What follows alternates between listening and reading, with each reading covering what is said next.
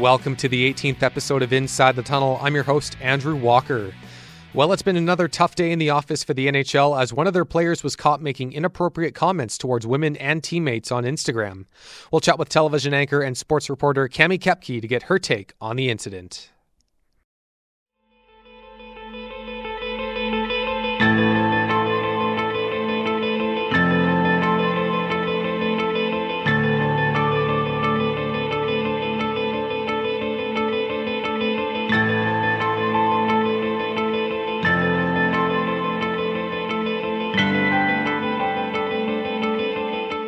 This past Wednesday, an NHL player from Winnipeg was trending on Twitter, but for the wrong reasons.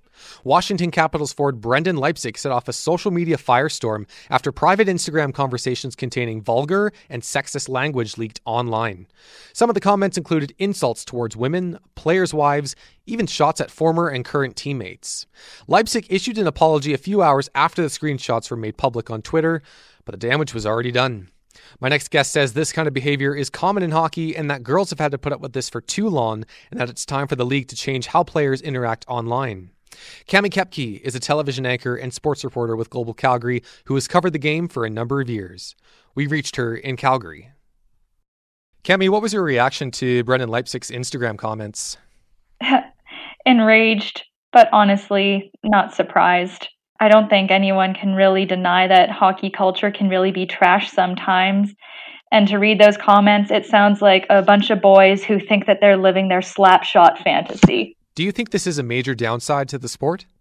Absolutely. It just builds on this kind of outdated narrative that these guys are untouchable and women exist solely for their pleasure. And if you're a woman and you're a fan of men's sports, if you're a woman and you work in men's sports, it's your worst fear that this is what's being said behind closed doors. It's uh, something that is almost beyond hockey culture. It's more part of Canadian culture. When you think of those junior hockey teams, even in the small towns, the junior B, the junior A, who are the girls that go to the games? They're the puck bunnies. It's something that needs to be fixed from grassroots up. But you talked about uh, some of the comments that are being made on Twitter now. Nicole Sajak, one of the women brought up in these chats, I loved her response to put up a fire selfie and tell them, This is me now. Throw this into your group chat. The WHL, they have, of course, the Player Impact Program, which includes a policy on proper social media use, and it makes sense being that they're teenagers. Do you think the NHL should update their social media policy after this incident? I would be surprised to see if there are any real repercussions on the NHL's end. Like, do I think Brendan Leipsic is ever suiting up in the NHL again? No. If he does, another team, I would kind of hope, would tear him apart. But I could see the NHL, when you look at their statement and when you look at Leipsic's apology, what do you take away from it? It's condemning that things have surfaced on social media. So what's the first thing that you really take from that? It negates everything that follows because what they're really apologizing for is that they got caught.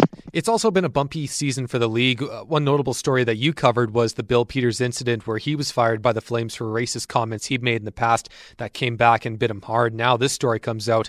What do you think will happen now that the league has put out their statement? The NHL needs to take a look at what their message really is to the fans and the players. You could see even in the AHL, Brandon Manning uh, was suspended for five games for use of a racial slur earlier this year. To say that to another person, it comes down to five games. Mm, they need to find a way to do something better.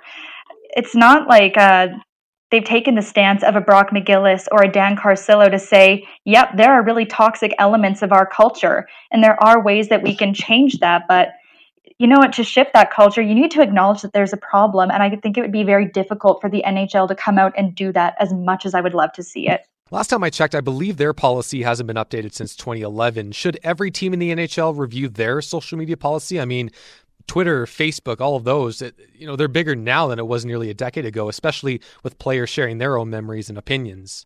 I don't even know if this needs to be more of a social media change because we've seen that NHL players are criticized for not having a lot of public personality. The guys like Connor McDavid, what do we really know about the guy? This is more of an issue, I believe, of the culture itself. This is how the guys are going to behave in private. They're upset because this was leaked.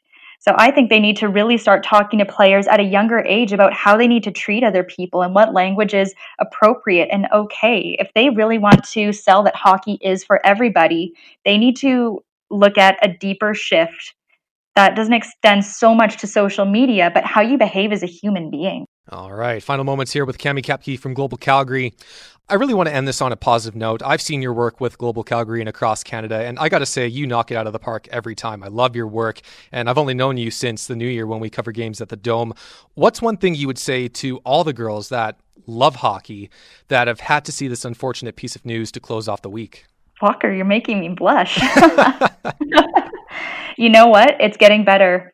It's getting better and better. I think one of the most transformative moments for me in hockey was at the 2014 Hockey Canada Foundation Gala. I was there as a volunteer and I had something incredibly sexist said to me afterwards. But what I took away from that night, I was so excited to see Steve Yzerman inducted into the Order of Hockey in Canada.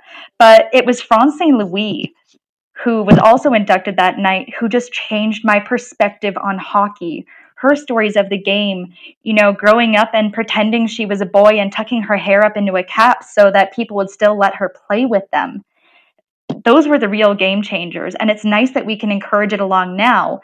But we've come so far that you go to the dome and you have like your Kristen Andersons, you go to Regina, you have your Claire Hannas, you have your Sarah Orleskys. You're not token anymore. There's room for more than one woman at each and every table and I'm just so excited to see it continue. And women's hockey has taken a beating in Calgary in the past year, but I think there is a lot of room for it to keep growing. And we got Toronto to add to the NWHL. It's going to be great to see that. Fingers crossed. Hopefully, we can see it come out west again because we have some excellent midget programs in Western Canada, and those ladies deserve a shot at even more than CIS hockey or U Sports hockey, I should say. Absolutely. We'll leave it at that, Cami. Thanks so much for your time. Hey, thank you so much. That'll do it for the 18th episode. Thanks so much for listening. Be sure to stay inside, practice social distancing if you're out for the right reasons, and reach out to one another in this difficult time.